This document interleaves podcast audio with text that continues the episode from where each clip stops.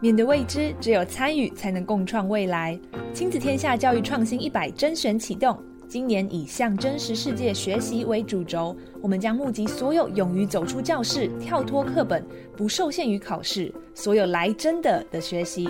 邀请各界教育创新伙伴一起重新定义学习的意义，与孩子一起拥抱真实的世界。详情请上网搜寻“二零二三教育创新一百”。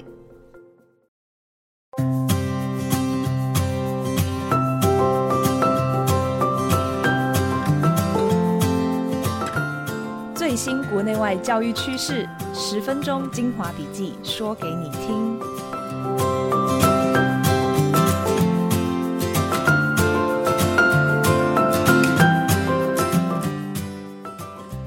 Hello，大家好，欢迎收听二月六号的翻转教育笔记。我是今天的主持人，亲子天下教育创新发展部总主笔冰静孙。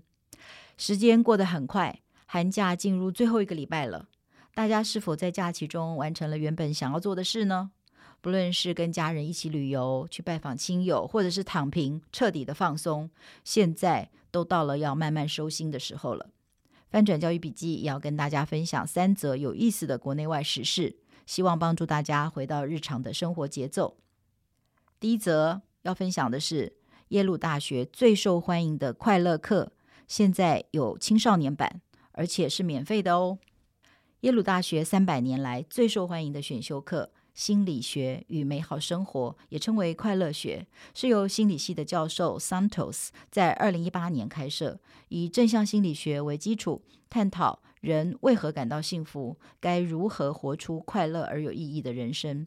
这门课在开设以后呢，迅速的成为耶鲁有史以来最受欢迎的课程之一，有四分之一的耶鲁的学生都上过这门课。随后在线上学习平台 Coursera 上线，至今已经有超过三百万人抢上，我也是其中之一。上完之后，我就很希望我的女儿也能来上上这门课。显然，这也是许多人的心愿。二零二三年的一月中，Coursera 推出了青少年版的青少年幸福科学。十天之后就已经有超过一万五千人上课。这门课同样由 Santos 来教，内容是特别针对青少年量身定做，举例都贴近他们的生活经验，而且也比较简短。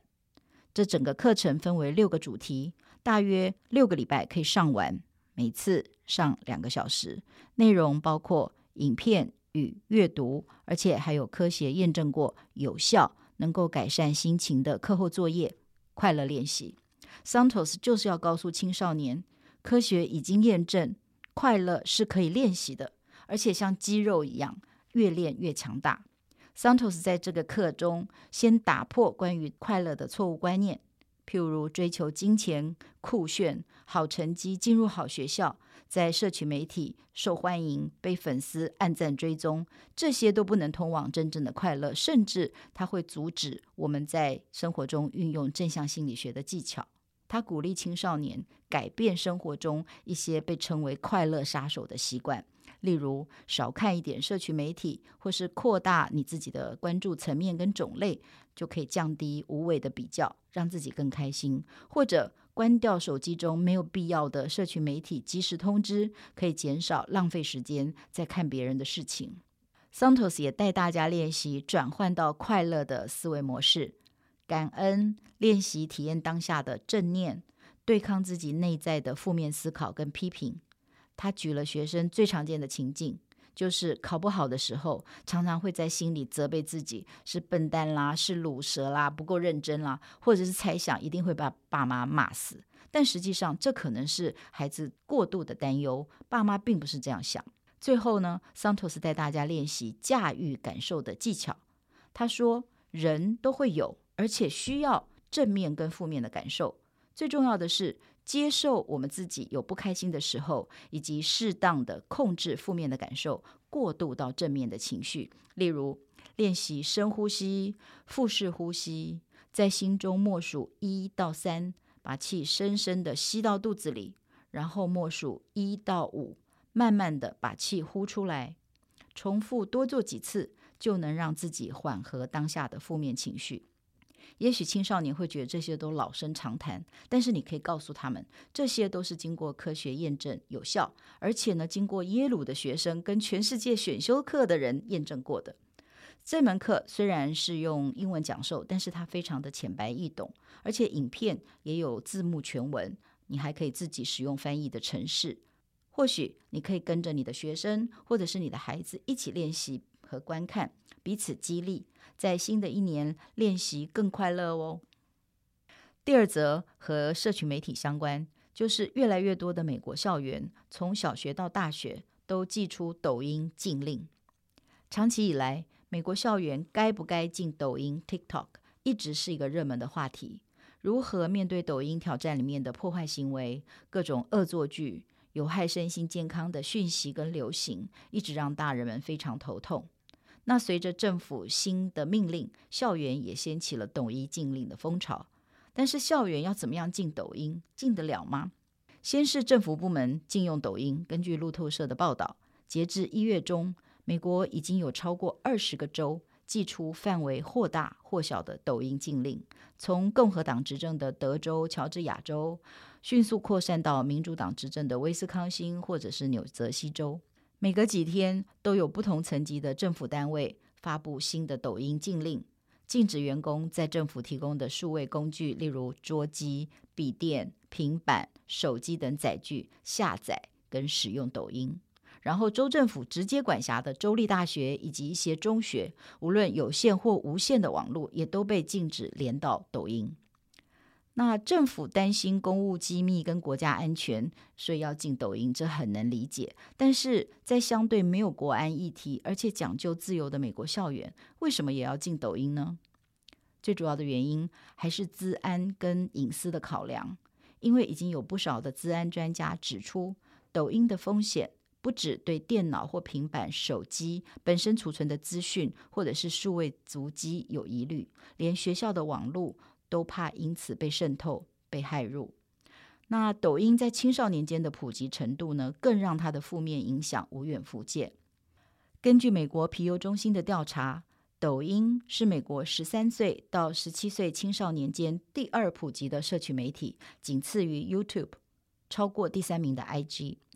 但是 YouTube 的互动性跟对学生言行成长的影响力不如抖音。尤其是在孩子之间流行的抖音挑战，曾在校园间掀起偷窃啦、破坏公物、袭击老师、自残或是伤害同学这些恶作剧，都让许多的老师束手无策。CNN 也报道，抖音被告上法院，说谎称他的平台对十三岁到十七岁的青少年是友善的，事实上却以各种方法不断的推播跟建议影片。让孩子上瘾，许多小孩一看就是一二个小时也停不下来。而这些影片中有许多错误的讯息，或者是导致自杀、饮食失调的有害内容，会伤害孩子的心理健康。虽然抖音回应公司已经主动下架超过九成还没有被看过的有害影片，但是青少年用户指出，被删的影片对他们根本没有影响。因为在抖音上的影片太多了，光是那些针对他们推荐的影片就已经是足够的祸首，让他们一直想看，甚至被洗脑。跟所有科技产品跟内容一样，学生不能用学校的平板电脑或者是网络连上抖音，但是学生在校内若是使用个人的网络跟电子产品，或者是他走出校园的时候，还是没有办法杜绝受到这些挑战的影响。那最近呢，抖音在台湾的幼儿园也引发了讨论。小朋友随着音乐唱唱跳跳是幼儿教育很重要的一环，但是有家长发现，最近一首幼儿园很流行的歌曲叫做《黑桃 A》，是抖音的名曲，有许多儿童不宜的像“宝贝干一杯”这样的歌词，但是孩子们都很喜欢，朗朗上口。这个现象引发两种讨论，一派认为孩子不懂。他也不记得这些歌词，那唱跳只要达到运动的目的，好玩有趣就好。但是另一派呢，就觉得这些歌词可能会影响孩子的心理健康，而且让对岸的文化直接入侵到幼儿园，是不能轻忽的。你赞成哪一派呢？抖音在小学也蛮普遍的，作为老师，也许这正是一个带领孩子做批判性思考的好议题。第三则是跟数学有关，让人闻之色变的科目。第三则就是数学该学到几岁，有多重要。今年刚开年的时候，英国的首相苏纳克在第一场演讲就宣布，要推动英国的学生都要上数学课到十八岁。这个宣布不止在英国掀起热烈的讨论，还成为国际的议题，让欧美的国家相互比较自己的学制跟课程。为什么学数学学到几岁会成为英国重要的教育议题呢？因为英国的学制。在十五六岁考完被称为英国会考的中等教育普通证书之后，就比较像是准备要上大学的预科，可以先修课程，学生也可以选科上课，不一定要修数学。但是呢，数学越来越重要，数学的能力会影响人生跟社会很多层面。出身牛津、史丹佛大学的苏纳克，他希望孩子长大成人后能够对自己的数字能力有信心，至少。在处理个人的财务相关的决定，或者是选择房贷的时候，有能力跟信心做出明智的抉择。而且，在当前的世界，处处将数据处理，所有的工作都需要统计的能力。所以，舒纳克说，如果孩子进入社会前没有学到这些能力，将会让他们对自己失望。那为了缩小大家的数字能力差距。所以他要求学生学数学要学到十八岁，也的确，多数先进国家孩子学数学都学到十八岁。美国专业网络教育媒体 Education Week 报道，加拿大、澳洲、法国、德国、日本、芬兰都是学数学到十八岁。在台湾，一零八课纲强调多元适性发展，将高二的数学分为数 A 跟数 B 两种难度，让学生自行选择。但是也因为台大、政大等顶大的商学院，甚至政治系都要求有理组程度的数 A，所以呢，引发学生选修数 A 潮，尤其是在女生的学校。实证的研究证明，多上数学课的确是有好处，但 Education Week 报道。根据二零二二年的全美各州数学课程的研究，要让数学成为人生的助力，除了学多久、学几年之外，还有其他的因素，例如学的内容的难度、学的好不好、学习的机会是否平等，那这个国家的政经发展需要等等都有关系。相信很多人都跟我一样害怕数学，所以对于这个议题，我们觉得真的不仅。是在数学要学多久，而在于要怎样降低学生在学数学的过程中的挫折感，以及如何补足学生在学习过程中的落差。那么，如何教数学就变得非常的关键。亲子天下三月号的封面故事，岳阳采访了美国专题式学习 PBL 的学校群 High Tech High，看到他们的老师用有趣而且可以实际应用的专题，让学生越来越喜欢数学。有兴趣的朋友，请参考二月底出刊的《亲子天下》三月号。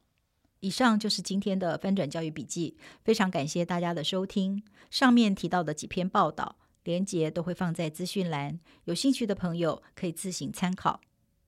翻转教育 Podcast 从班级经营到教学方法，帮助你全方位增能。如果你喜欢听我们的节目，也请在 Apple Podcast 和 Spotify 给我们五星好评。今天就到这里为止，我们下次再见喽，拜拜。